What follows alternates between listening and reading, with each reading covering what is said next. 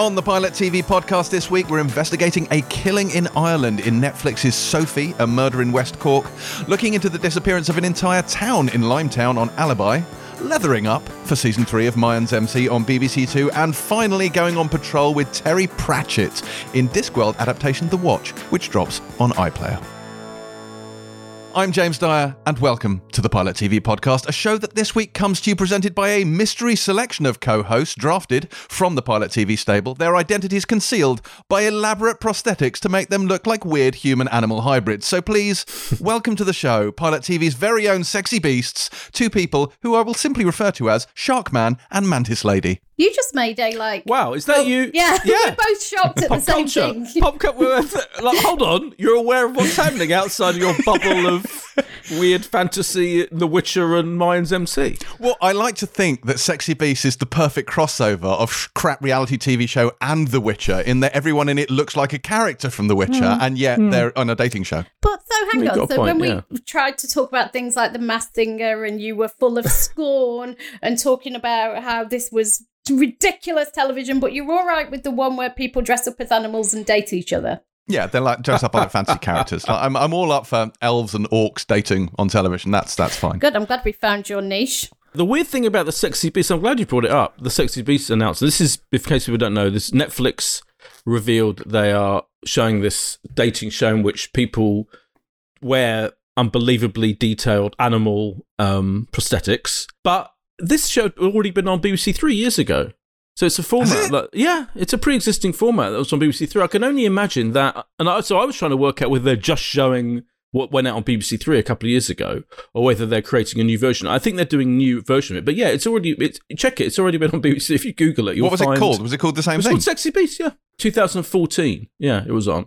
So I think they Wow. must they just acquired the someone somewhere in Netflix has gone. I'm going to look at the most bizarre formats ever invented on on British TV, and they found this one from, on BBC Three from 2000, and they went right, we're having that. Yeah, Okay, well that that makes us feel somewhat less topical and exciting, but sure, we were never going to be reviewing Sorry. on this show anyway. So sorry. you've uh, you totally torpedoed that one, boy. Thanks. just like to started doing the facts, James. Sorry. Oh, Yeah. Well done, buddy. Yeah. Thanks. Well, it's uh, been a pretty uneventful week this week, I would say. Nothing's really happened. There's been no news. Nothing's been going on at all. Has there, Terri? No news of any kind. Nothing. Nothing happening at all. In many ways, this is the beginning of the end, isn't it? In many ways, this is the beginning of the end. I blame Um, you, James. I think you know. I'm yes, sorry. For anyone who has not been following on social media, uh, Terri will be departing the Empire menagerie and indeed this podcast as of September. Uh, Terri, be honest, it was the Game of Thrones I monologue, mean, wasn't it? there's so many monologues to choose from, but that may have been the one that that tipped me over the edge. I have to, I have to say, the number of people who said, um, so I said, oh, I'm, I'm leaving Empire. People are like, yeah, yeah, yeah, but you're still going to be on the pilot podcast. Not really. That I can't do that, unfortunately. But um, uh, you will. Why not? Why not? Yeah, see, you say that. You know, yeah. no longer being employed No one will by mind. the company. Oh, Um, details, schmeetails. but you know, don't, don't worry. There are plenty of other opinionated. We're just looking for an opinionated woman. I think so. If you are an opinionated woman, you could also be on this podcast. it's it's opinionated woman slash James Wrangler. I think is is kind of really what the yeah, job description is. there, there is. was a lot Yeah. of um, who's going to. Uh, well, some people said who is going to control James now, and some people said who's going to be horrible to James now. But I think Boyd can step into that particular breach. I could be a bit horrible, yeah. It's not the same though, is it? It's not the same. I it's mean, not the same. It's Well, not the look, we still have No. you know what eight episodes of of pure unadulterated uh fun and Yeah. taking the piss out Yeah. of james to go True, that's Okay, true. well, Yeah. I'll need to stock up on as much torment and mockery as I can now i mean to keep th- me going. that can so. still happen So you- privately by the way you don't need to worry about that yeah, yeah. Maybe we, yeah, we, maybe we should agree to meet on a weekly basis where we can just abuse, abuse James. Yeah, in this private and I can fill Terri so in to on the latest developments on The Witcher. Oh, Yeah, yeah. But dreams yeah. are made of. Oh. so, so Terri, you've been at Empire for six years, right? Mm-hmm. Do you remember? This is my question. Do you remember your first ever encounter with James? Like, what? What are your, on your first impressions of him? Oh, do you know what? I don't know if I do. I do remember taking. I took all of the staff out for kind of a drink or a meeting to just speak to them, see, get the lay of the land, give them the vibe of me. I do remember I took James to a pub in Covent Garden, uh, it, the place in which he ordered a Diet Coke, if I remember rightly. Um, and I was like, oh God, another one who doesn't drink. Brilliant. I, I, I think you're misremembering this. I think what you'll actually find is I said, Do you want a drink? You ordered an alcoholic drink. Then I ordered my Diet Coke and you called me a cunt. I mean, isn't, isn't that, that just the same st- basically my first isn't memory that of you. the same story I just told? Yes, but I think you may have taken out some of the highlights. I do remember um, you took he talked a lot, like a lot, and at great speed, and I felt quite exhausted by by the end of it. but I can't remember any more than that. I have to say. Yeah, well, Empire's weirdly run by a bunch of teetotal nerds, isn't it? Basically, I mean, I'm not that Yeah, weird, I suppose. The but first, you know, um, my first week in the job, and you know, I'd only f- moved back from America the Friday before. I think I I flew back in on the Thursday night, started Empire on the Monday. Uh, it was all a bit of a whirlwind. Had the first week. At the end of the first week, I was like, sent everybody an email saying, guys, just want to thank you for making me feel so welcome this week. Lol. Um, just want to thank you for making me feel so welcome this week. Um, uh, why don't we all knock off a couple of hours early? We'll go to the pub and I'll buy the first round to say thank you. Um, so I, I gather The everybody pub. together, take them all down the pub. And this was always my way of bonding with people on magazines. I worked in men's magazines for a long time. Yeah. The power of the pint was always quite something. And we Mm. get to the pub, yeah, um, wrong crowd. we all stand around. I'm like, right, guys, what are we having? Go. And it was Coke, Coke, Diet Coke, Coke, Coke. And then two people on Empire who shan't be named who, who do drink very heavily, probably too much actually. And then, Very and heavily. alcoholic drinks.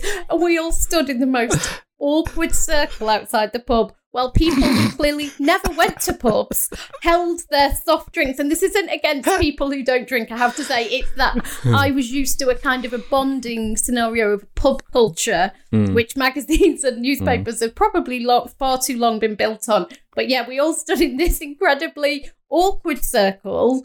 And I remember it was kind of that weird thing where everyone was thinking, right, it's four o'clock. Do I have to stand here with this same drink until six o'clock because I'm officially during working hours, or can I leave yet? Um, it was it was awkward is the only word I can think to describe it. Oh, you should have God. bought crisps. That's where you went wrong. You yeah, should have know, bought crisps. I know. Ugh. 'Cause then we'd have had something else to Mm. focus on. The great thing about a crisp packet in a pub is everybody, you know, you get Mm. into the tearing it, and the, we just had to look at each other. Memories. Six years. Six years of me splaining I things. mean, it's- I'm so sorry. I have tolerance for it. You know, it's it's. I have a much easier time on Twitter these days than I used to have. I was trying to work out why, why it kind of got to me less, why I ended up, you know, maybe arguing with people less. And I've realised it's because you've upped my tolerance for mansplaining to such a degree that when the mm. reply guys come along, as they inevitably do, I'm just like, oh, well, they're fine, they're fine. I don't, I don't feel the need to argue with them. I'm just, I've got this this newfound fondness for reply guys, and I think that's because I spend a lot of time with the ultimate reply guy. I'm not quite sure how to take that. You are the guy that I'm pretty good. I think you'll find. Like, come on. Actually, no, I don't. I don't tend to do that a lot on Twitter because I No, don't tend to engage life. with people. In oh, real in real life, life, yeah, yes, yeah, absolutely. yeah, Yes. Not on Yeah. Twitter, but actually in person. I am 100 percent the. I think you'll find guy. You yes, are that is that is true. Reply guy. Mm. Yeah. Okay. Yeah. That's that's that's fair. We, we should have one of these every week for the next eight weeks, where we where we a What- what? memory a memory from Jerry picks out a memory, Yeah. a memory of Empire. yeah No, a memory of James is much more Oh, specific God. than that. yeah. Oh God. Right. Okay. So what have we been watching this week, people? Terri, I suspect you wish to speak about Britney. Yes, and I was I was wondering how I could crowbar this in, but um, I was watching clips of people listening to this recording on the internet. Therefore, it is technically what I've been watching. Right. Right. Yeah. So, Britney, oh, I mean, we we talked about the documentary on this podcast, and I think there was a sense of disappointment with it because it, it didn't really necessarily reveal anything we didn't know about the conservatorship she's been under for so many years um and there were quite a lot of gaps in it and then but it kind of all made sense to me this week because there has been this Free Britney movement has been gathering steam for the last few years. And the thing that's always been missing from this is Britney's own voice and her own experience. Because on Instagram, she, I mean, I'm obsessed with her on Instagram. There's videos of her dancing, there's videos of her painting. I mean, Britney painting on Instagram is one of the, the, the most pure and joyful things you've ever seen. And she seems relatively happy. And there was a sense of whether that was all completely true how much control she had over all that stuff. But everybody, the whole point about this is everybody's always spoken for Britney. And is the Free Britney movement essentially a version of that as well? But this week we heard from Britney herself for the first time in Christ knows how long.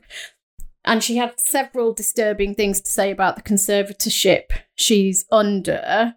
Things like that, you know, when she hasn't wanted to work, she she clearly works incredibly hard. When she hasn't wanted to do something, that her team have wanted her to do, like a Vegas residency.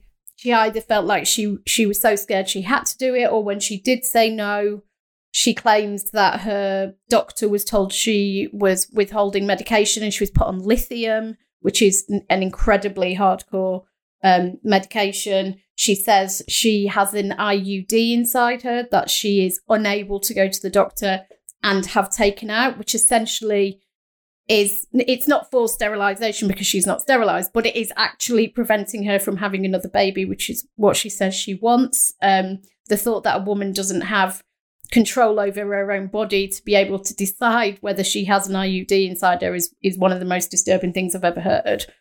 Lots and lots and lots of really upsetting things, and and the the thing that I found most upsetting, there were a couple of things. One of which she talked a lot about not being believed and I think that's in, entirely right. Women who have had very public issues with mental health, and you know, everybody's seen the memes of Britney. If Britney can get through 2012, you can get through anything. There's, there's scenes with the umbrella when she um, kind of wielded it at the paparazzi when she got her head shaved in public.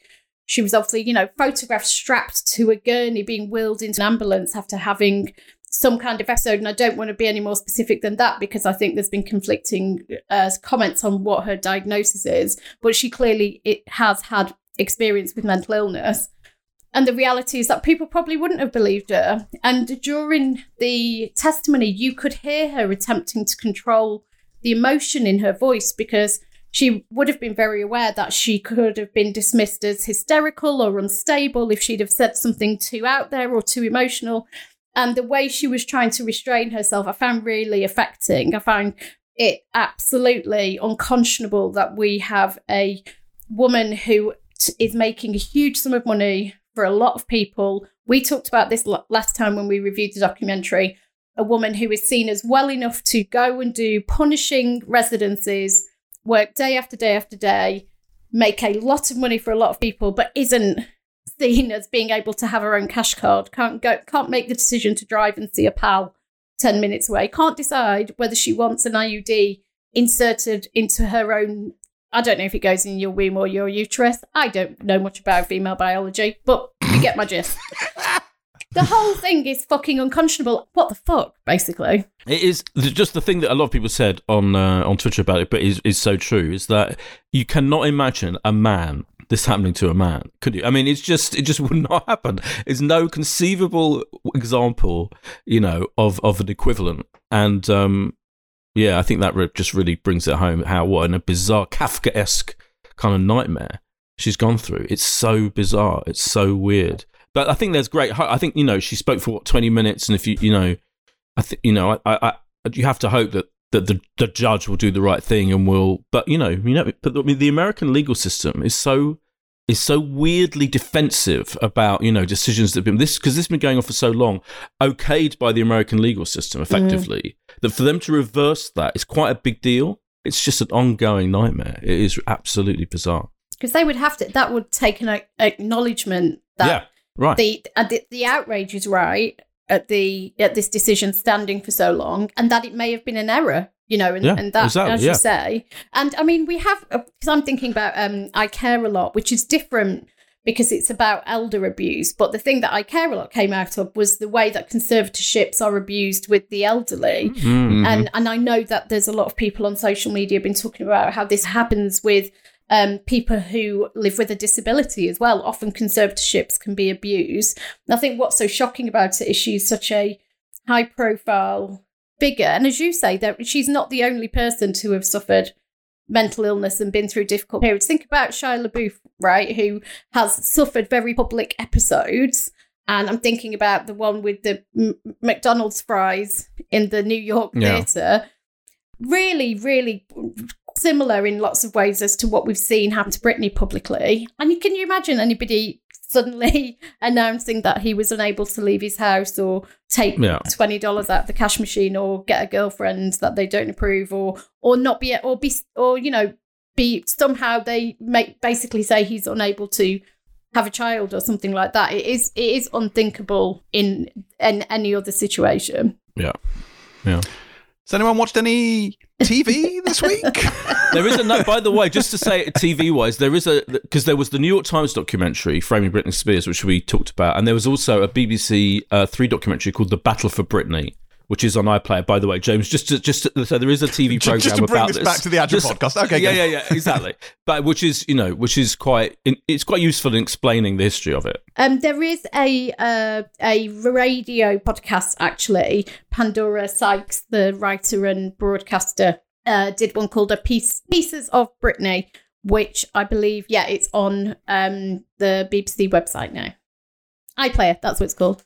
iPlayer. The Yeah. BBC website The thing, the web BBC thing, the thing, the. BBC, BBC thing. Sounds. Yes. the BBC, probably. the BBC Internet. It's on the BBC Internet. Yes, it is on Sounds as well because it's a podcast, not a TV show. Yeah. Shut the fuck up, Terri. oh god. Um, I've been watching. Yeah, I've been watching some actual stuff, some some some stuff this week. Um, I mentioned last week this uh, sex uh, slash life show that Net- You did. Netflix wouldn't um, give us previews for um, because it's one of their absolutely trashy, um, soapy, uh, melodramatic sex and nudity filled shows that they sometimes feel weirdly ashamed of almost like they're not you know well, like half of the brilliant best things on netflix haven't been something akin to that description. But this is this show. It's an american drama and it's all about a woman a married woman who is married to this perfect guy. She's Sarah Shahi plays Billie. She's married to um, Cooper played by Mike Vogel, and he's this perfect figure. He's like a lovely. He's a he's a hunky guy. He's a but he's like a kind of a banker. He's in a boring job, and they don't have kind of satisfying sex anymore. And she is obsessed with this other guy that she used to kind of hang around that she had rampant sex with, who had a massive knob, and she fantasizes about him a lot. Yeah, and um and th- uh, this show right is literally wall to wall nudity sex scenes. I mean, they had the, the intimacy coordinators. I was reading an interview with the star saying the intimacy coordinators are like literally there constantly every single day on Hell. set sounds yeah, like basically having to having to sort out the sex scenes. But the interesting thing about it is it is absolute complete trash. It is, but it's the whole thing is created by, written by, entirely directed by women. Um, and is is very much trying to see everything from a woman's point of view. So there's kind of more male nudity in it so far from the couple of episodes I've seen than female. I mean, there's there's general all round shagging and nudity, but it is a, an interesting example of what Netflix does, um, and it's incredibly slick and like looks great, and you know everyone's beautiful, and it's just a it's just an example. I think I think it, people will enjoy it because it is um, amusingly trashy and constantly just full of sex, sex slash life on Just Netflix. writing this down. Yeah. Wall to wall Wall to did you say? Well, wall to wall nudity, I Mm. would say. Um, and the only other thing I wanted to mention was um, Lupin. Uh, I finished Lupin, all, all the second five episodes, partly because I hosted an event for it for BAFTA this week um, with the glorious people who do it, and it's so brilliantly entertaining. Lupin is now um, up there, and some of my favourite things. It's just, it's just fun. You care about the characters. It's beautifully made, brilliantly directed, um, and Omar Sy uh, is just astonishing. He's so charismatic and um, lovable and likable and all those words. Uh, it's just a brilliant show. So I think I think I think people would love it. I think James particularly would really enjoy it because you like Sherlock, didn't you, James? Very much so, yeah. Yeah, it's kind. It's it, tonally, it's very very Sherlocky, as I've said before. But but it's also different and unique. Um, it's got loads of like bait and switch kind of plotting going on. Uh, it's just brilliantly done and really entertaining. I, I must watch that. Yeah, George cr- wrote it, writes it, who of you know um, criminal fame and uh, he really knows what he's doing. He's very he's very clever. Yeah, no, I, I must get around to watching that. I really must. But of course, I haven't been able to because my rewatch of Peaky Blinders has been going on Oh yeah, uh, at full force. I'm now into series three of Peaky Blinders. Oh my god, it's so good! And again, and I can't emphasize enough, Terri. You would absolutely love this show. But Like, every time I watch it, I just think this is so Terri. This couldn't be more Terri. It's the most Terri thing ever. But why Um, can't they just not wear? Why can't it be in the modern day? What? Hang on. Where where has this newfound hatred of all things period come from? It's not newfound. Can't you, You've that was my whole things. problem with Downton Abbey. Period and posh. Hang on. Oh, yeah. Hang on. You didn't have a problem with Downton Abbey. You devoured the entire I thing. did. I did. I- I was massively prejudiced and refused to watch it, and then you bullied me For into it, and it was Yeah. amazing. But I still had the initial prejudice. Was there not a valuable lesson learned by that experience? Nope. That would take self awareness. you are like Seinfeld, aren't you? No hugs, no learning. yeah. Yes. Oh, yes. You must watch Peaky Blinders. You would like it lots. But it's, oh, it's brilliantly made. Um, so I'm enjoying that a lot. I also just randomly one evening watched series five of Luther. I c- can't quite tell you why. So I did a Luther rewatch. I think it was either earlier earlier this year or last year. I can't even remember. And I stopped at series five because series five was the most recent one, and I'd seen it quite recently. But I sat down and watched all four episodes, and I'd have forgotten how dark the ending of the most recent series of Luther is. Like if they ever pick it up again or do the much threatened Luther movie, uh, it's going to be interesting where they go from that because it, it ends in a pretty bleak place. I can't remember how it ends now. I, remember seeing. I'm not going to say because of spoilers, Okay, but let's just say, you know, it doesn't end well for anyone. Okay, but they're definitely Uh, doing the film. The film's absolutely hundred percent happening. well, yes, true, but they have been saying that for at least a decade now. And so until it's actually in front of me finished, I'm not going to believe it. Oh, okay. Uh, so we'll have to see. Uh, and also, I want to talk about very briefly Loki episode three. Oh yeah. which yeah. again was an interesting one. Now, we talked about this on the Loki spoiler special podcast, which I think is available now. If you go to empireonline.com slash spoiler specials, you can subscribe to our channel there. But um, Boyd, I'm, I'm assuming you've seen it, and I'm assuming you reveled in the Whovianness of it all. Loved it, yeah. So Whovian, yeah. I think I, I, I, I thought it was. It's very kind of chatty, isn't it? It's, it's kind of character development episode. Yeah. And yeah. but as a lot of people pointed out, you know, that's not a negative thing. I think it's brilliant that it takes the time to to um to embrace the characters and to show the characters and to introduce new characters and have them bouncing off each other. It was very Whovian. It was there's the whole bisexuality thing, you know, the Yeah. or uh, uh, panse- I think it's bisexual. The writer, in fact, said on on tweeted about it, saying how thrilled she was to be able to the director, I believe, it was Kate Herron, wasn't director. Sorry, Yeah. you're right. Yeah, the director. Um, and I thought that was brilliant. Just kind of, you know, qu- very cleverly done. Yeah, I, I, yeah. I, I'm loving the. But it is very Whovian, and I think. Um, I think, that ev- I think again. I think the writers and directors have, have talked about that. You know, embraced that fully, and um, loving it. Yeah, They, they were really good company. I thought the dialogue and Yes. the chemistry between them was great. Loki versus Loki. That I, I could have sat there for hours watching those two talk to each other. All I'm going to say is, it was Doctor Who.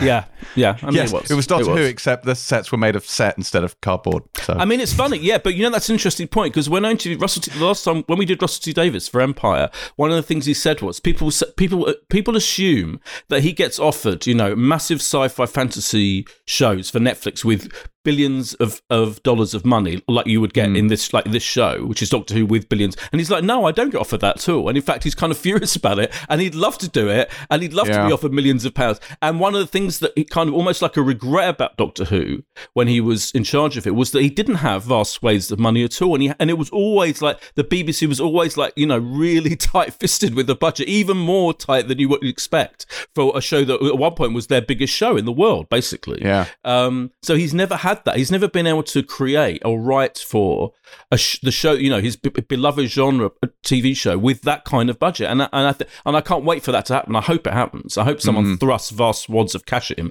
where you can do a show that has this these production values because that would be fantastic. but that's always been the thing, isn't it? They do incredibly creative, inventive things with a very limited BBC budget, Yeah, yeah. which is sometimes why I've bumped on it. You know, the, the production values can only stretch so far. Uh, but something like this was was very interesting because this is like massive Disney budget. Uh, Yeah. You got meteors and comets and Oh. planets flying at you and huge wonders and just yeah, uh, what you can do with a little bit of cash is incredible. It does make a difference. Yeah. It does, as you say, make a difference. Right. Okay.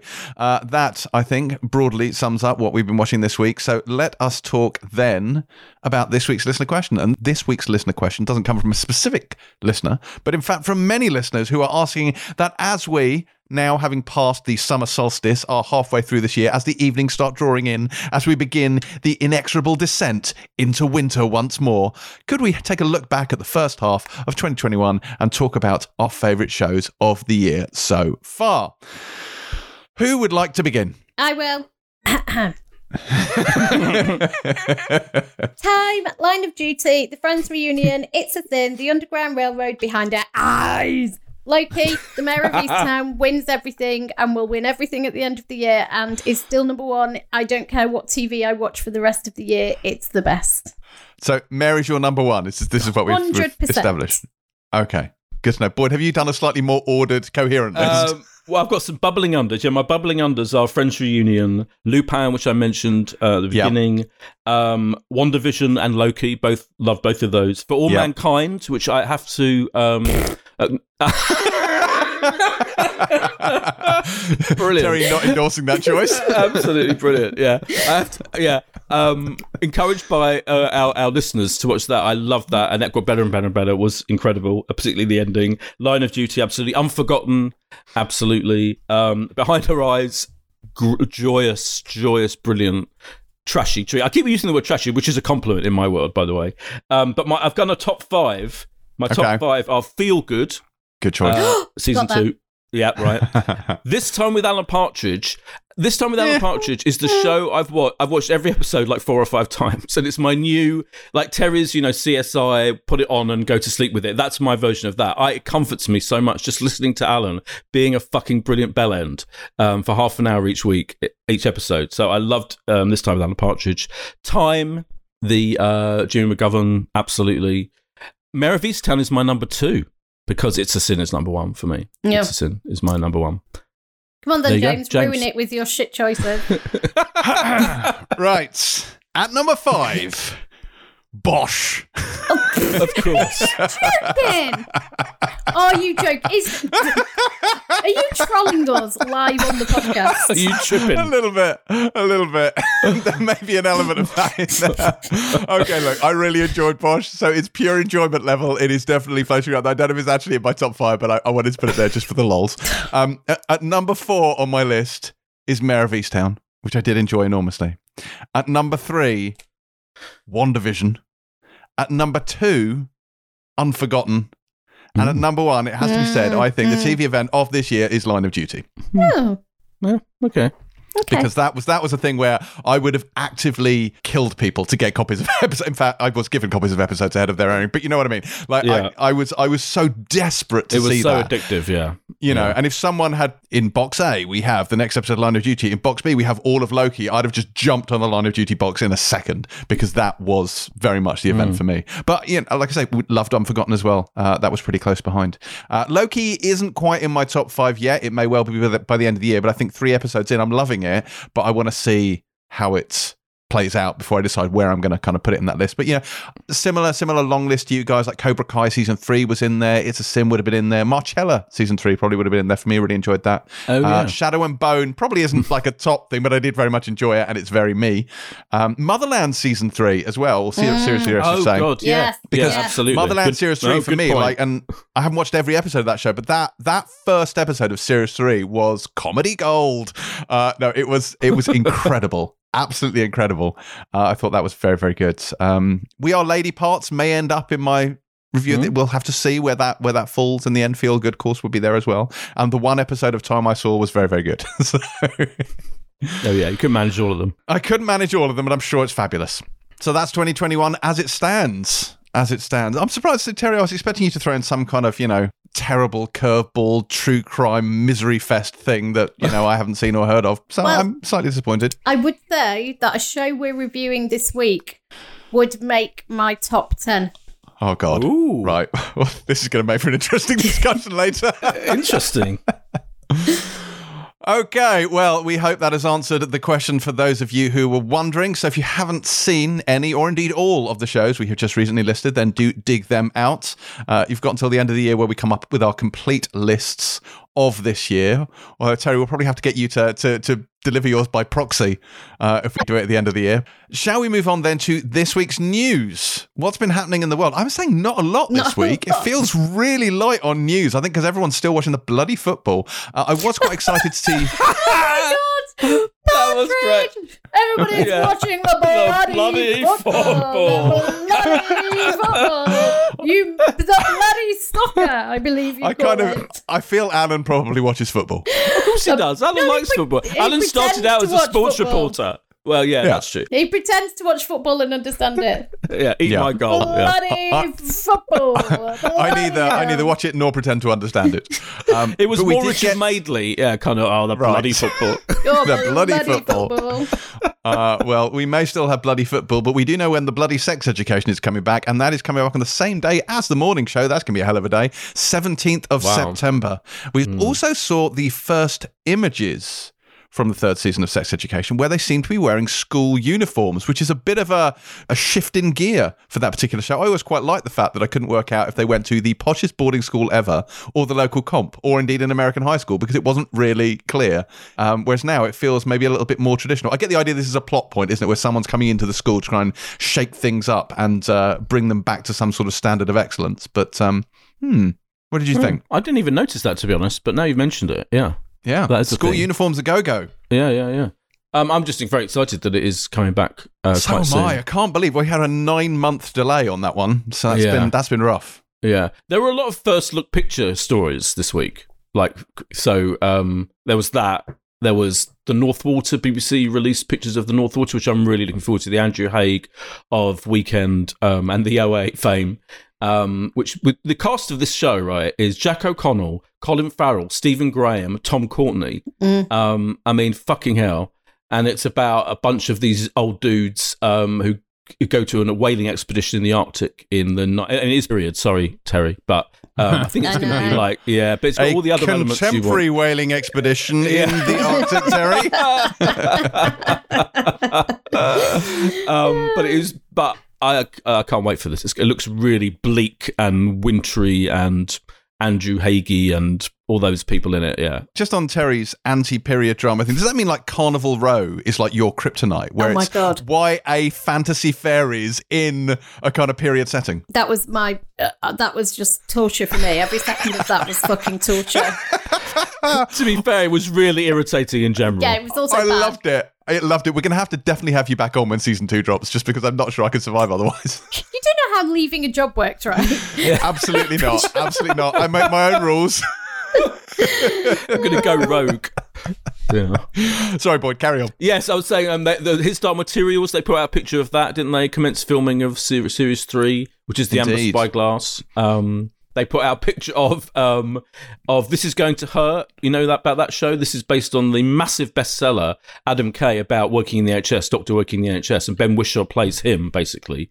Uh, fucking imagine being a real person, a real life person, like a you know lovely guy. I've, I've met Adam a few times, and um, you, you end up being played by Ben Whishaw. That is a really good. it's like an incredible thing to happen. Uh, but that Alex, Alex Jennings is in that. Kadiff Kirwan's in that, who we saw recently in Time. Harriet Walter. I think that's going to be amazing. That's going to be on BBC Two in the autumn. So there was just lots of pictures of these shows released, basically.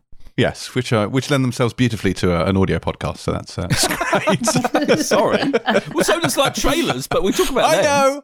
I know. There was a trailer for Ted Lasso. Speaking of trailers, Oh, yeah, um, yeah, yeah. which I was very excited about. Lovely, Get a bit lovely of stuff. Get some uh, Ted Lasso goodness into my veins. Uh, yeah, I, I've, I've missed that show so much. They've made an awful lot. It seems like the internet has only recently discovered that uh, Hannah Waddingham is Septa Unella from Game of Thrones, the Shame Nun, because everyone seems to be now talking about and asking her about being waterboarded by uh, by Lena Headey. So there's an awful lot of column in. She's like, she had played that when the last one aired. Why are we talking about this now? Uh, it's But very it's peculiar. such a, I think it is such a different persona, isn't it? The characters could not Oh, be God, more yeah, different. yeah, I mean, yeah, it is yeah. so it, people wouldn't, yeah, you wouldn't realize necessarily. I think, I think Mm. that's fair enough. but it will be a very, very good day on the 23rd of July when Ted Lasso returns to our screens. Isn't that right, Terry? Yeah, can't wait for it. We must try and convert Terry to Ted Lasso. Kind of. we of must. somehow. It's it's, it's Somehow. joyous. It is bottled Yeah. joy. It It's is not feel good feelings. It's not period. It's entirely contemporary. I know. And look, Terry, it's about football, and I like it. This must tell you something. yeah. that you have no standards. It's it's yes yes. It's about the bloody football. The bloody, f- bloody football. Yeah, it might, that might have been a little bit too get off my lawn, but you know, it's all good. Um, have you seen the interview with the vampire has been officially ordered to series at AMC? This has been threatening to happen for ages. I am over the moon. The interview with the vampire is going you? to series. That, That sounds yeah, like absolutely. a terrible idea. well, the book I I loved the book when I read that at university, and the film is one of my all time favorite films as well. The, wait a minute, So- the, the dodgy The film Neil with Jordan Brad film. Pitt and um, yeah, uh, the Neil Jordan. It's one of my all time favorite. one of your all-time favorite films. Yeah. How did I not know this? This is hilarious. I remember. Absolutely true. I love it. I remember very clearly going to see that film, being so excited. Neil Jordan, legend, incredible Yep. cast, um, and thinking it was absolutely devastatingly disappointing. You're not the only person who has that view. yes, yes, you are not alone, Boyd. I think it's glorious. Terry, of course, will be in love with its period goodness, but uh, it is uh, it's, it's wonderful. I love Elliot Goldenthal's score. I love the way it's shot. I think it's great. I mean, it's a big deviation from the books, but it's uh, I I'd love it. Wow. So I'm interested to see what they do with it in series form. We will see. It's expected to come in 2022, so we've got a little while yet. Rolin Jones, who did worked on Friday Night Lights and Weeds and stuff, is uh, writing and show running. Good. That's all I have to tell you. yeah, fair enough. Um, I'm going to give you uh, neighbour news. Um, my Neighbour neighbour Tom, news? yeah, my neighbour Tom Rob Smith, who lives in the same building as me, um, who wrote London Spy, The Assassination of Gianni Versace, um, Mother, Father, Son. Is that what it's called? Yeah, um, yeah. Uh, who is Billy uh, Howle? abs- yeah, exactly. Um, he's a legend. Um, and his his new show has been announced. It's uh, called um, Class of 09, and it stars Kate Mara, who was brilliant in that A Teacher. I watched And- that uh, Oh, all again two oh, weeks wasn't ago. it amazing? It's yeah, so good. So good. And Brian Tyree Henry from Atlanta, and they play. Um, it's set in a near future world where the U.S. criminal justice system has been transformed by artificial intelligence, and they play FBI agents who graduated in 2009, and they're reunited um, after the death of a mutual friend. And um, it's going to be great because Tom wrote it, and they star in it. Gratuitous neighbor um, name dropping. Neighbor, neighbor name dropping. This is Yeah. this is this is a new lateral move for you, boy. Yeah, yeah. Terry, have your neighbours been doing anything you want to uh, big up on this podcast? Nope. Okay, great. Any other news? No, no other news. It has been a very light week for news. Thank the bloody football. I mean, there was for pop that. culture news about Strictly's new judge and No. um, stuff like that. and Romesh, No. Rang- Romesh Ranganathan's taken over hosting a League of Their Own from James Corden, but I don't think they fit your um, Absolutely not. real Absolutely world not. news. Real world news. I think we'll we've had enough, you know, Britney news, which has nothing to do with TV already. So uh, let's move on to the reviews, and we begin with Sophie. A Murder in West Cork, which arrives just after Jim Sheridan's Murder at the Cottage, uh, which aired, I think, this month on Sky Crime. And that also explores the murder of Sophie Toscan du Plantier, who was beaten to death outside her holiday home in 1996. Terry, tell us about this one. So, in a weird coincidence, the right word, there are two TV shows at the moment about this murder. Um, there's a Sky series, Murder at the Cottage, and then there's this, which is the Netflix series. Um, now, as you say, it's about the murder of Sophie Toscan du Plantier in a remote Irish village 25 years ago. Um, I want to just say before I start, do not Google anything about this case, this woman, and what I'm going to say is, I am not going to name who the suspect is in this review because there is a reveal at the end of the first episode, which is a genuine mic drop moment. And I do not want to ruin that for anybody listening to this podcast. But please, I beg of you, do not go near the internet because I experienced it knowing nothing about this case. And I really, really, I'm not going to use the word enjoyed because it's pretty grim in places. But I thought this was absolutely fucking superbly done. Now, the difference with this um, documentary on Netflix is Sophie's family are involved. So her cousin is an associate producer, and there were certain prerequisites for them being involved. So, for example, there was an agreement that they wouldn't actually show the body. Now, that tells you a huge amount about the nature of this documentary. It is made by um, John Dower. Simon Chinn is an EP who's an Oscar winning director. So there are proper filmmaking chops behind this. between them, they worked on Man on Wire, my Scientology movie, um, the DB Cooper documentary. And it is, first things first, it is made brilliantly. It doesn't do what a lot of Netflix documentaries do, which is just rinse out quite a basic story over episodes and episodes and episodes. That I'm thinking about that bloody hotel one we reviewed a couple of months ago, which took Yeah. a very slight case and stretched it and essentially had to do a lot of heavy lifting in terms of I suppose ramping up the drama to be able to justify the length. You don't have that here. It's just three episodes. And it still takes its time. So these three episodes are kind of, I suppose, broadly split into the first episode, which is about the crime, the second episode, which is about the suspect, and then the third episode, which is essentially about the fight for justice ever since. But the the kind of I love the pace at which this is made. So even though the first episode is about the crime and there's some pretty kind of hardcore details in there about the how she died and the and the brutality of the attack, it takes its time painting a picture of this place where she died because you come to learn how important this place is. So it's a remote Irish village called Schull, and they they paint a picture of who lives there, of how these people are brought together, of how the local community works with outsiders. Sophie was French and had bought this house and would come and spend time there. She was an artist, um, and because her family are inst- extensively involved, so her aunts interviewed, her son is a big presence in this, who was just a teenager when she was murdered you really do get the sense of Sophie as a woman, not just a victim, being important. And that's for me what really sets this apart is apart from the the the kind of craft of the filmmaking. I mean, the way they use suspense, the u- way they use um, kind of introducing new elements, the way they introduce the suspect at the end of the first episode.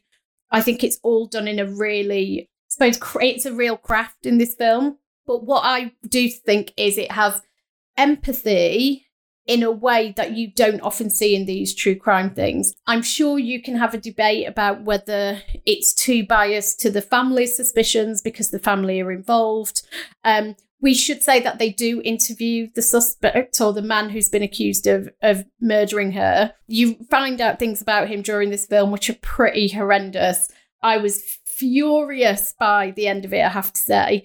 And could you could you argue that the family being involved would lead to accusations of bias and would put the family's case across? I'm sure you can make that argument. But for me, this was really thorough, really empathetic. I found it incredibly moving. I think it is one of the best examples of this type of documentary it has brevity it has um but it, in it but it doesn't kind of in that search for empathy it still knows that you kind of need certain things. You still need the sense of of clues being given. You still need certain things as a viewer of this but it doesn't do that at the expense of her i suppose character or her being a, a, a fully rounded flesh and blood human being who deserves to be treated with dignity and humanity, not just a salacious fucking body on a slab. And I think this cannot be applauded enough for actually finding what I think is an incredibly rare balance in these stories.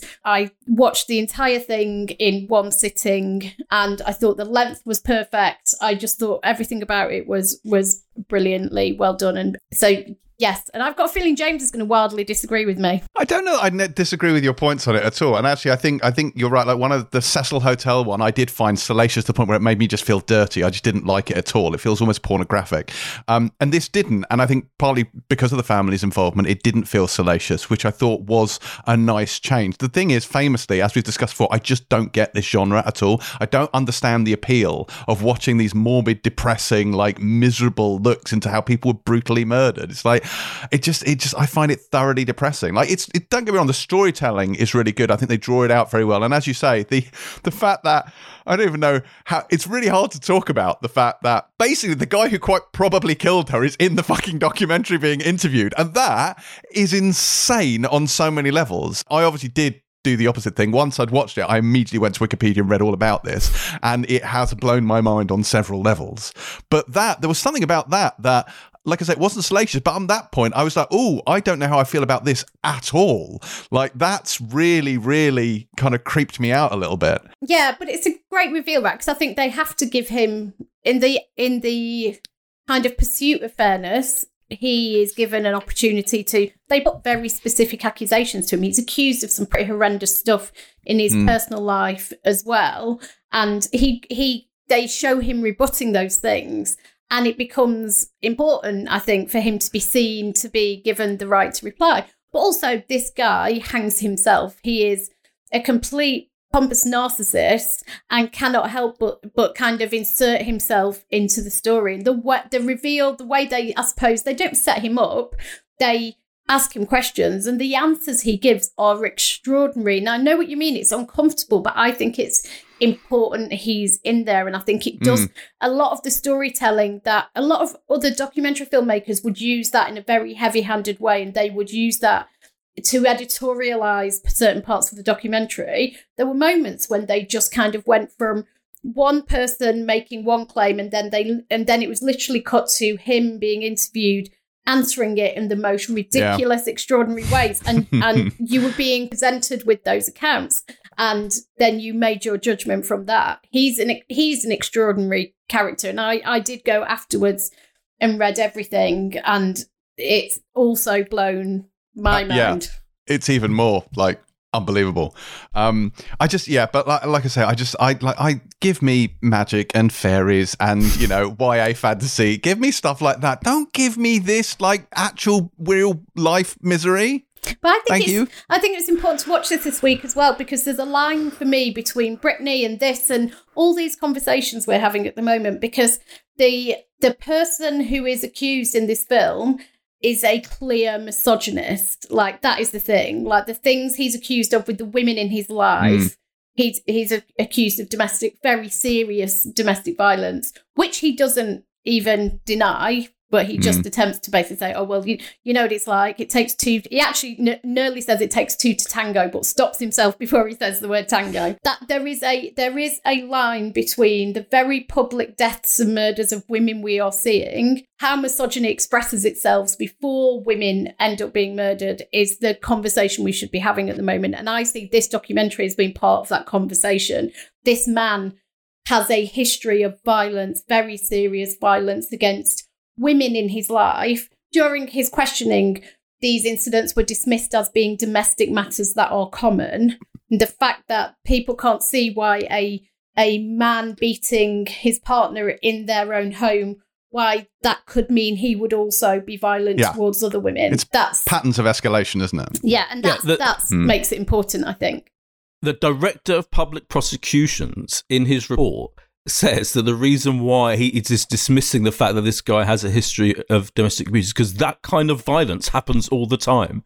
Like, well, yeah, women get killed all the time by men as well. That's what happens, and it's almost such a completely uh, insane moment when that is Mm. revealed. I, I agree with Terry. I think what I thought was so fascinating about it was that because I actually, uh, you know, you have to be honest, it is uh, in heavy quotes entertaining. This is a gripping true crime documentary series that has all the hallmarks of brilliant filmmaking and storytelling and the characters you know the characters in this who are real people but nevertheless the the lead detective oh my god he is aston- he reminded me of Martin Brennan you know on on on this on uh, the Alan Partridge character who sings the song sings the IRA song. His his accent is so deep and he has that accent that's that that Steve Coogan was doing that kind of accent with that character in that show that you could sometimes you can almost and they don't do subtitles on him which I thought was the right decision. You have to really listen to what he's saying but he's such he is such an eccentric larger than life use that cliche, cliche figure that he is fascinating. Um, all of these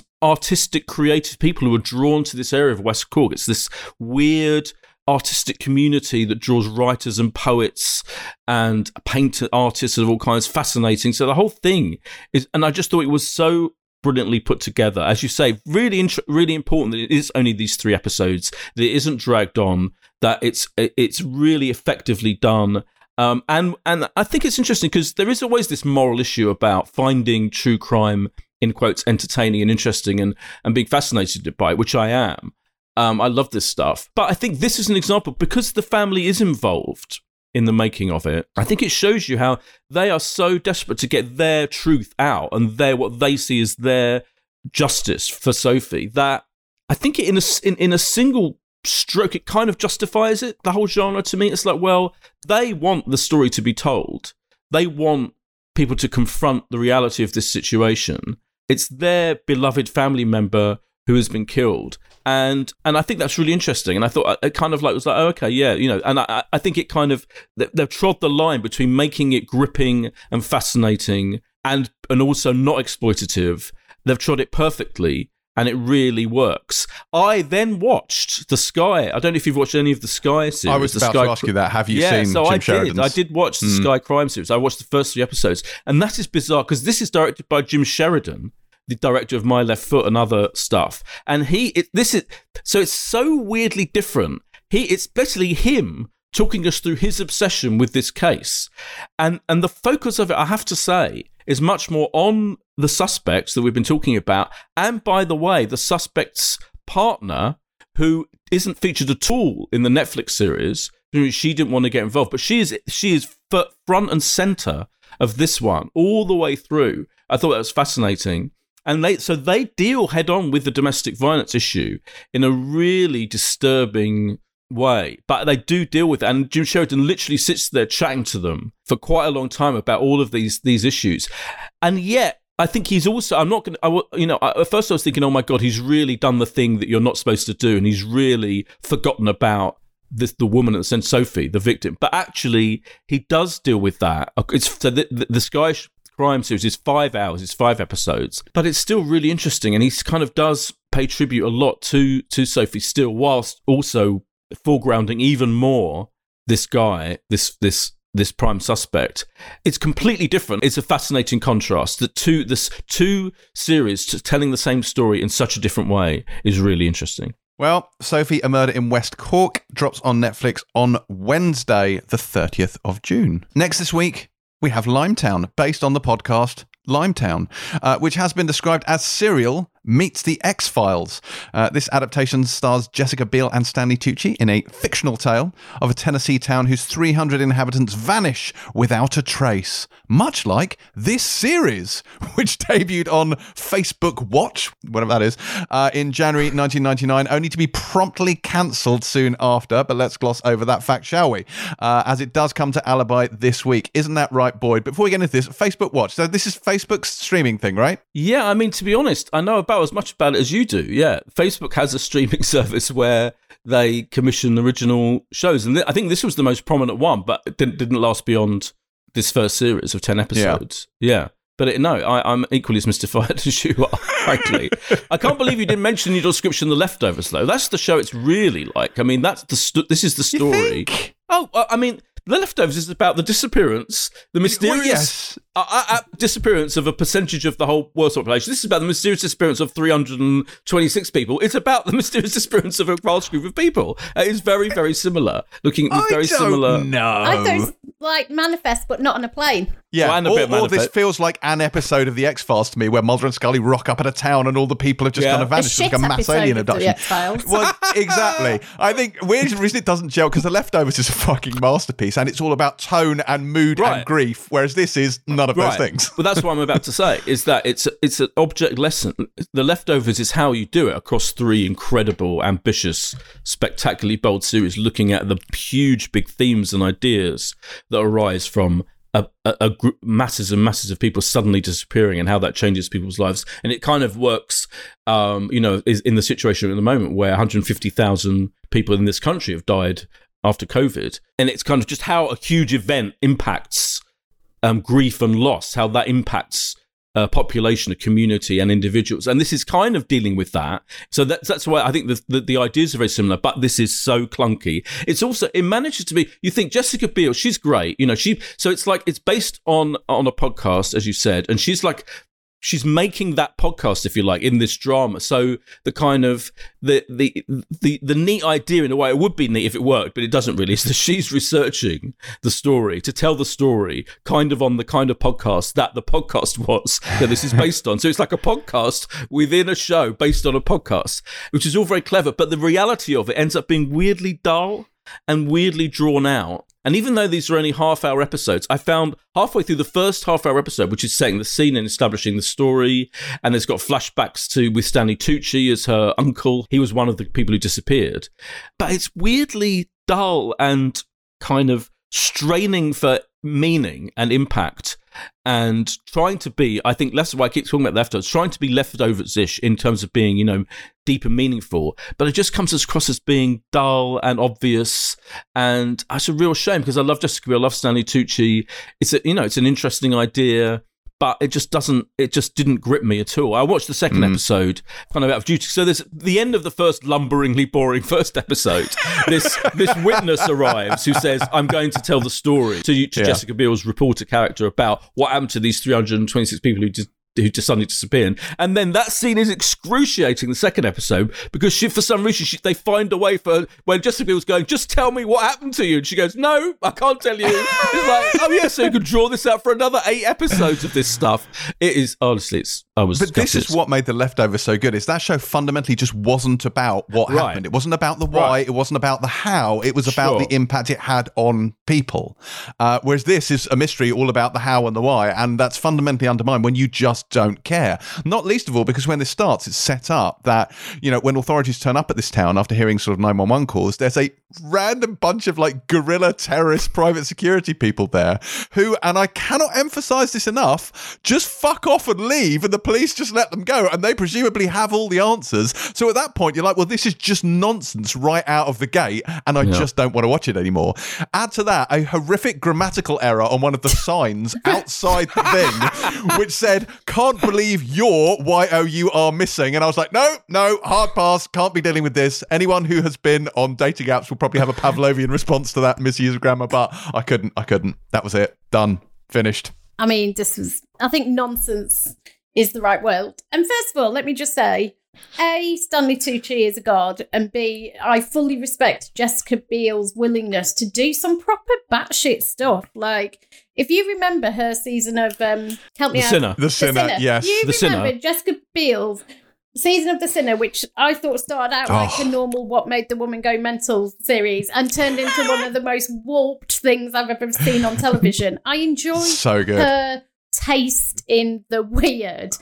But this just isn't very good. The whole podcast setup. I mean, first of all, you've got this ridiculous thing of there being a, a massive coincidental coming together of her editor saying, You've been working on that story way too long. I'm going to give you a week to finish it. And a survivor coming back for the first time as a huge coincidence because she's making a podcast you literally have her stood in in places with a with a microphone, just jamming it in. Oh, that mic, which is just that so fucking mic. I got so annoyed with that mic. Yeah. Oh my god, yeah. it's so it doesn't work. Like I understand that this was a podcast; they're adapting it for telly, but it just doesn't work in that medium. And the whole conceit, I do not believe that if 300 people disappeared from the world, that the 24 hour, you're meant to believe the premises oh, that yeah, the world yeah. is so, there's so much going on in the world. The 24 hour news cycle is so intense that if 300 people disappeared off the face of the planet, yeah. we would just get right. over it. That's the whole concept is everyone's forgotten yeah. about this, what with global warming and things like that. fucking ridiculous. It is manifest on the earth rather than in a plane. It's just mm. it's just not very well done. Like manifest, which incidentally got cancelled yes, this week. That also did. So it yeah. just, I mean, that whole scene. So I also watched the first two episodes because I felt like the first one I had a bit of a strong reaction to, and I was like, look, it might get better. Maybe you know, yes, the premise is ridiculous, but maybe um, this meeting she has in episode two will put it on the right track. It's it does not. It absolutely does, and none of it makes sense. Why is she reaching out to her? Why is she the only one she'll talk to? Then why won't she tell her? I mean, no. No, no, no, no. You're right though. No, no, no, That, that, no. that bit, the bit where she's lecturing us on the 24 hour news cycle is hilarious. It's so basic, isn't it? It's like, we're making this really important point about the 24 hour news. This is bullshit. So, on the one hand, they're showing how Piccadilly Circus is showing the news of these people disappearing, and then we're led to believe that a couple of days later we've all forgotten about it. I it. know. Fuck off. I know. It is absolutely ridiculous. Fuck off, Boyd Hilton. There's your uh, there's your official quote for that one. Uh, well, Limetown drops on Alibi on Tuesday, the 29th of June at 9 p.m. If you feel the need after that glowing review, assuming you didn't catch it when it was showing on Facebook Watch. Also, maybe Facebook should just get on with being evil and not try and make television. yeah, right. Yeah. Yeah. Ruining the world. Next up, next up, we have Mayans MC. Uh, this is the third series of the Sons of Anarchy spin-off and the first since Kurt Sutter was removed as co-showrunner. Uh, this season picks up after the unfortunate shootout at the end of season two and sees rifts open within the larger Mayans organization as different factions jostle for control. Now, Terry and Boyd, of course, dropped into this with absolutely no idea what had come before or what was going on. They didn't want to review it. I managed to get my own way. It's all very exciting, and I think we all need to know what Terry thought of this. So, Terry, Do you know what? I almost sent you a text last night saying, "Do not give me fucking Maya, Mayans or whatever it's called to review." Mayans. and I knew you would. Mayans. I fucking knew you would. First of all, let me just say that I was quite confused because was there once an actual show, uh, like a fantasy show about the Mayans people, as in the people who think the world's going to end? What the Mayan civilization? I'm assuming they have been depicted on television So I before. Yeah. Are you thinking of mysterious cities of gold? so I genuinely thought so. In our in our pilot WhatsApp group, I kept calling it "fucking Mayans," and that's because I thought it was a weird James fantasy show that we were being made to watch. So I thought this was fantasy or sci-fi, quite honestly. So when it started, I was like, "Oh, for fuck's sake! I can't believe I've got. It's going to be some some dickheads fucking like predicting the end of the world and running around in funny costumes. And there's a man on a motorbike like kicking the shit out of somebody. And I was like, am I watching the wrong thing? And then I think I've just hallucinated that my the fantasy show is a thing. But so I, I was so I I apologise for calling it fucking Mayans over and over again. Um, I'm just loving the fact that you're calling it Mayans repeatedly. what is it called? Mayans. Mayans. Mayans. Don't keep doing that. I know I'm loving it. Carry on. Right. So the fucking Mayans. Right. So I haven't ever watched an episode of the Mayans, and I also haven't watched an episode of Sons of Anarchy, which I believe it's a spin-off of. So Yes. I know nothing about anything to do with this show or the show apparently it's a spin-off of. I should say that my brother has long said my brother is obsessed with Sons of Anarchy and he has long told me that he thinks I will love it. Now Oh, it's proper grim. yeah, that, that's the thing. So here's what I did get from this show. That um, what's his name? JD Pardo, who plays Yeah. he is amazing. So he, I believe. He's also Dom Toretto's dad Oh in the new Fast and Furious movie. Well, he, I mean, I have to say, he is he is incredibly compelling. Uh, I was very inv- so I found myself very invested in this quite quickly. And look, all of these things, whether it's mafia or bike gangs or whatever it is, there's like groups of good guys who do bad things and bad guys who do good things, and they're kind of at war over something to do with drugs, and there's something about a pipeline not working, and something about a border being closed, and there's innocent people being like treated like shit, and pe- desperate people ending up in prison, and all of these things are happening. It is exactly what you think it is. Um, there, I do have some issues with it though. Let me explain. So, the women in this show. Can we talk about the women in this show? Can we talk about how the women in the show are whores or virgins Saints and sinners. or hard-faced bitches, right? So those seem to be the three type of Mayans women. Um, so he, that nice guy, like he's got a new miss, he's got a new missus, but she is pure as the driven snow, very childlike, you know, like. Mhm. And there are other women in this who literally walk around with their vaginas out. There is a big vagina out scene, and Is there? uh, when he turns up at the house and goes, "Oh, I didn't know you had. Oh, who's that?" And then she walks out, and if you watch when she walks away, she has no pants on, and you see her bum. And if she you cut, if she has no hmm. pants on and she turned around, that means you'd see her vagina. Technically correct. Yes.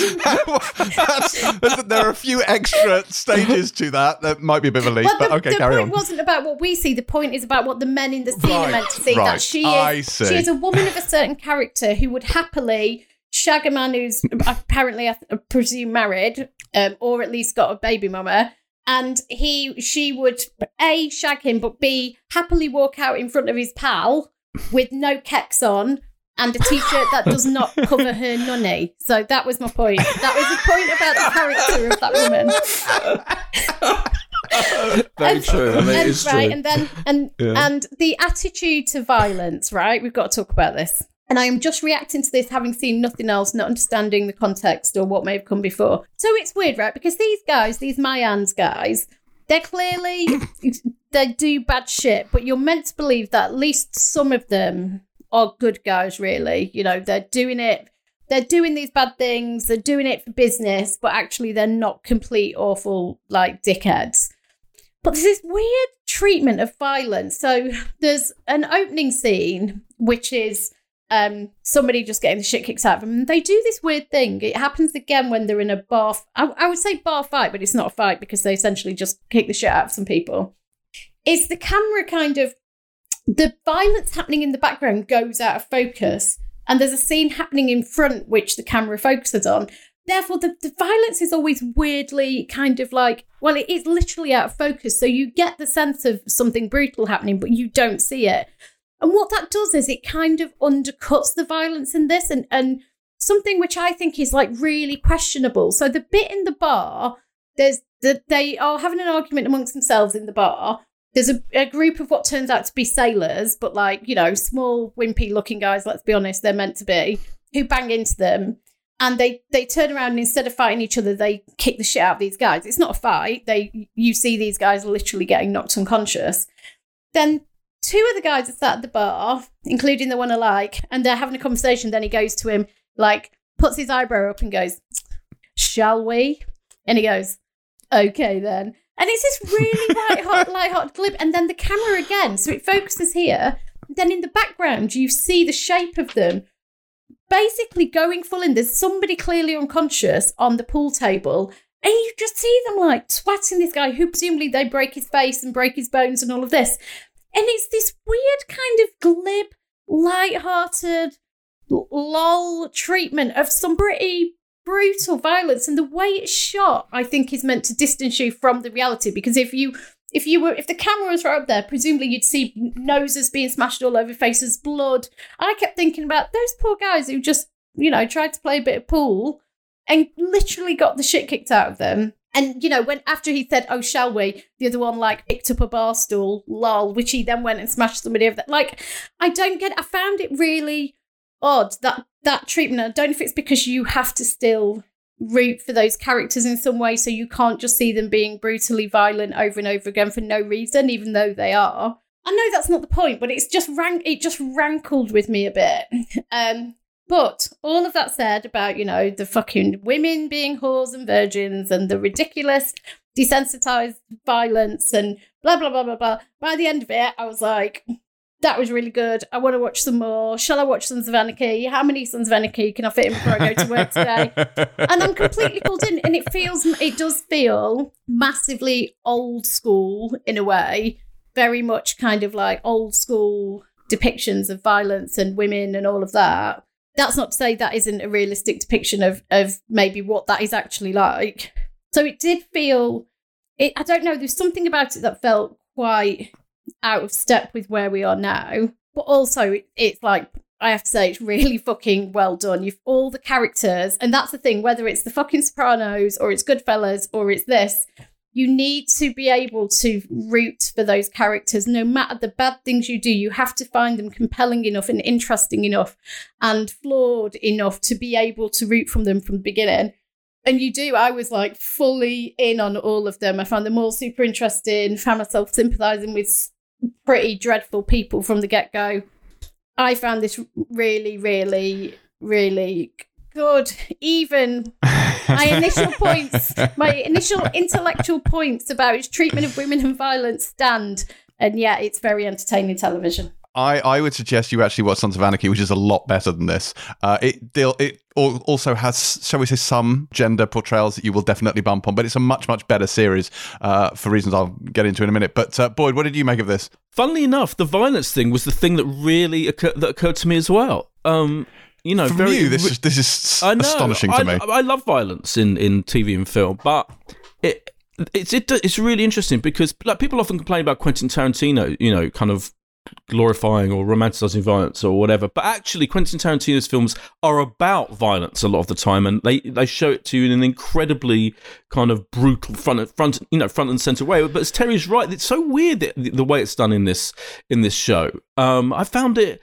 like it's almost like yeah, sh- uh, both shying away from it and at the same time kind of reveling in it, and the blokes kind of loving it and kind of almost tacitly approving of it. I, I thought uh, it really put me off, and yet at the same time, it is really well made. It's really well done. Um, it, it is like it feels like I watched a bit of Sons of Anarchy. I never got into it as much as probably I should have done, or clearly as much as you did. But this does feel like a bit of kind of Breaking Bad light. This this version. Uh, or, or even Better Call Saul, even lighter. And again, those shows, you know, part of what made those shows so brilliant was they really made the violence, the violence really hit home. I, I you know, I, I, I'm more scared of violence than almost anything. I, can't, I find it really difficult, you know, in the real world. That's funny enough. Even though I love it on screen in TV and film, I find just the merest hint of it, which is why Time, you know, the Jimmy McGovern series was so effective. The violence in that was so visceral and so real, and and the threat of it was there so overarching the whole thing. It really hit home with me. Whereas this, it's like tossed off like fucking nothing. And I find that so odd. I find that really, really weird. And I wondered if it had anything to do with. I've been reading about how Kurt Sutter was, why he was thrown off the show, and it's very controversial. Um, if you look into it, you know there are accusations that of really of unpleasantness on set to you to kind of almost underplay it. And he wrote a letter to everyone. Have you have you read that, James? As a, Yeah, as a, yeah. yeah. So there's if you if you Google it, you'll read all about the controversy and why he he felt that Disney were Disneyfying the whole thing. And I wonder, and I read that, and I thought. I don't know how that fits in with this, with the whole way the show is depicting violence, but something is making me feel uneasy about it. And yet, as, as Terri said, I agree. It, it within an hour of this is my first hour of watching the show at all, and I'm, I was invested in the characters pretty quickly. I mean, the scene where the poor, the kind of drug mule woman has to drive and kind of is is faced with what she's going to do because she's stopped by the cops. That Yeah. was really tense and difficult to watch, and she was great in it, and you know that that was really effectively done. Also, it was all kind of very very well done, but. I found the whole violence thing really weird. I have to agree with It's really interesting because I don't even notice the violence in this series because Sons of Anarchy is very violent and this is a very violent show as well. And both of them have kind of traded a lot. And Sutter's done this. Like he started off doing this in The Shield as well. Like extreme, shocking, really kind of like shake you to your core type violence. And he, in Sons of Anarchy, like they had a trend of opening each season with an inciting event that was so horrific, so absolutely horrific that you almost can't continue watching it. You have to stop and like, oh my god. And I, like, I and I struggle with that a little bit in the Shield at times, but very much in the Sons of Anarchy. Uh, certainly, the beginning of the uh, season two one is really upsetting, and there's one a couple of seasons later on, which amazingly I think they went out of their way to try and make even more upsetting. Um, and we're so compared to that, this actually feels quite tame, but. What you're talking about is the casualness of Yeah, the the brutality tameness and is the, the violence problem in a way. Yeah, and that is, I think, wonder whether that's because you've come into it at this point. Like it's Yeah. the grammar of their lives. This is the world they live in. It is so punctuated. Violence is there every day, Right. and extreme violence is an everyday occurrence to them and it's part of this culture because what works so well about Sons of Anarchy and what works about this is a portrayal of this very particular subculture. It's like looking at like you know the mafia through the, the Sopranos. It's fascinating and horrifying and attractive in equal measures and it gives you very confused feelings about it. Weirdly i think that's also why this show slightly goes wrong. So i've watched this whole third season and uh, i think it's a little disappointing for me. I don't know whether it's sutter's absence but it felt like it lacked a little bit of edge and focus. Like there's a big there's a sort of drugs uh, subplot around Coco, which is quite dull. The mine infighting is the heart of this, but the cartel stuff and the rebel stuff feels quite tired by this point. And honestly, they, they introduce this, as you mentioned, this doe-eyed love interest for Easy.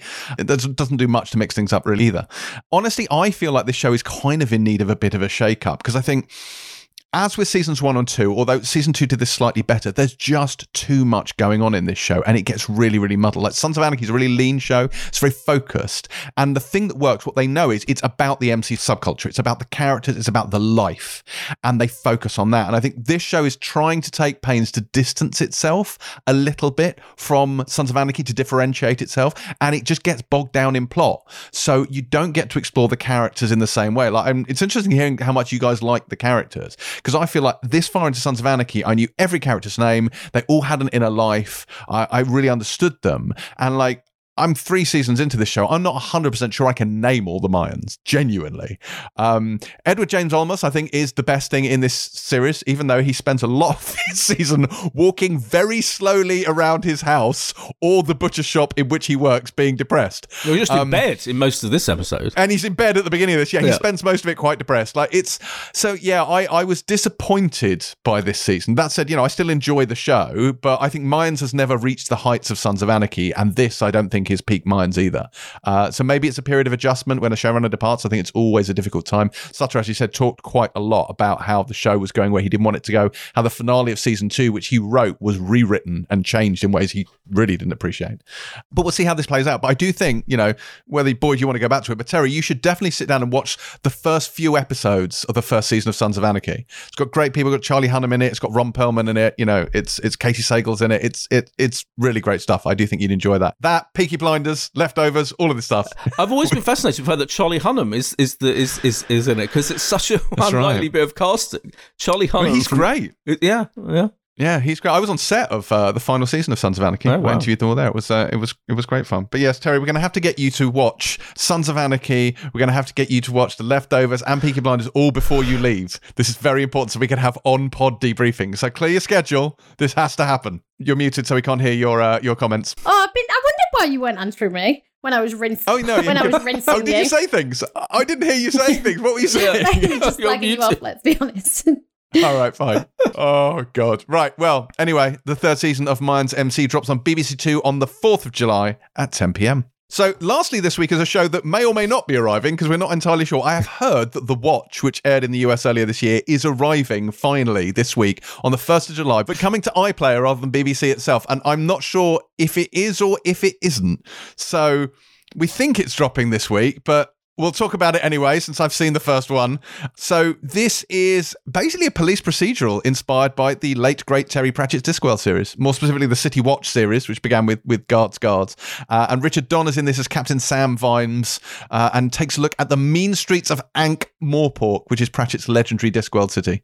So, as I said, this this kind of aired earlier this year in the US to, I think I would say, mixed reception. Uh, and to say this takes some liberties with the source material would be an understatement. So, this one was disowned, I think, by Rhianna Pratchett, Terry Pratchett's daughter. Uh, and Neil Gaiman described this as like Batman if he was now a news reporter in a yellow trench coat with a pet bat. Which is not a ringing endorsement, uh, but they have taken huge liberties. So, with loads of the characters have been changed, they've moved from the book's kind of medieval fantasy setting to a weird, weird kind of not quite contemporary punk rock interpretation of the setting. We don't have guns they have crossbows but it feels other than that pretty contemporary. And the tone is absolutely all over the place. Like so it's got excellent production values. Like it's it's really well made. Uh, but it feels quite ill conceived it really does. Like okay to its credit i think it's quite accessible. Uh, like to anyone who hasn't read the books before you know it's not baffling. It's quite easy to get into but it also doesn't have any of the sparkle that makes those books so wonderful. Um, it feels quirky but also derivative and i think ultimately it's just a bit boring so the characters in this which are artfully conceived in the books they're kind of like just paper caricatures here uh, and look Pratchett's had his work adapted a number of times, and at this point, to almost no success. In fact, apart from Good Omens, I would say, which actually works very well, every attempt to translate Pratchett's humour to the screen has just ended in disaster. Because I think it's something that works really well on the page and just doesn't translate very well. And honestly, if it wasn't for Good Omens, I'd be inclined to say just that. Like, it just doesn't translate. You can't do it. Leave it alone. But that did work. So clearly, there's a way. There is a through line. If you get the right tone and the right sensibility, you can make it work. Uh, this show, unfortunately, I would say doesn't. Uh, so despite having some, you know. Good people in it. It, it, it. I mean, it hasn't been officially cancelled. It hasn't been officially renewed. We don't really know what's going on. But I got to say, it would be no great loss if we didn't return to this particular version of Ankh Morpork. Um, that said, if you want to check it out for yourself, we believe it drops on iPlayer on the 1st of July. So have a look for it there. So, other than The Watch, what would your pick of the week be, people? Sophie. Yeah, I agree. Yeah, Sophie. Oh, I mean, Mayans for me, obviously, but uh, yes, yes, Sophie's Sophie's good if you like those really grim, depressing true crime things. What else is out this week, Boydie? Uh, we've got there's a load of DC stuff, isn't there? Like Supergirl's back, Legends of Tomorrow's back, The Flash is back. They're all dropping on Sky One, so there's lots Yes. going on there. Anything I wanted else? to mention. I wanted to mention Ghislaine Maxwell Epstein's Shadow, which Oh, is yes. this um, Sky documentaries now um, three part, three films about her. The first one is is mostly about Robert Maxwell, her horrendous um, father, who was you know famous famous um, media mogul who was just a disgrace to humanity, basically. Um, but these are really are going to be really interesting, in depth documentaries looking at that whole bizarre case and her relationship with Epstein, the uh, disgraced, um, now dead paedophile, basically. So it's going to be, yeah, I think that's a really interesting series. Oh, there's a second series, uh, there's a new series of Beck, which is a lot of people love the Swedish detective drama. That's on Saturday on BBC Four. It's called Back Undercover. That show is like the most popular show in Sweden, I think, um, and is and has got a lot of fans, and that's back. I think that's about it. All right. Well, in that case, I guess we are done. That is it for this week's show. As ever, if you've not yet left us a five star rating, then we'd very much appreciate one, along with whatever constructive feedback you'd like to hurl our way. Uh, and speaking of feedback, you can give it to us remotely on social media uh, at James C. Dyer, at Terri underscore White, and at Boyd Hilton. Boydie, we have no earthly idea what we'll be talking about next week, do we? Like, it really might be sexy Yeah. beasts and whatever bloody football is uh, is airing. Love Island, Wimbledon, and the bloody football. Yeah, how about that? Oh my Special. god, it's going to be a disaster. Perhaps we can do a Terri special where Terri watches Sons of Anarchy, The Leftovers, and Peaky Blinders, and we just debrief her for an hour and a half. Terri, does that sound good to you? Oh yeah, that sounds great. Okay, super. Super. So you can look forward to that or some close approximation of it next week. Until then, though, pilot out.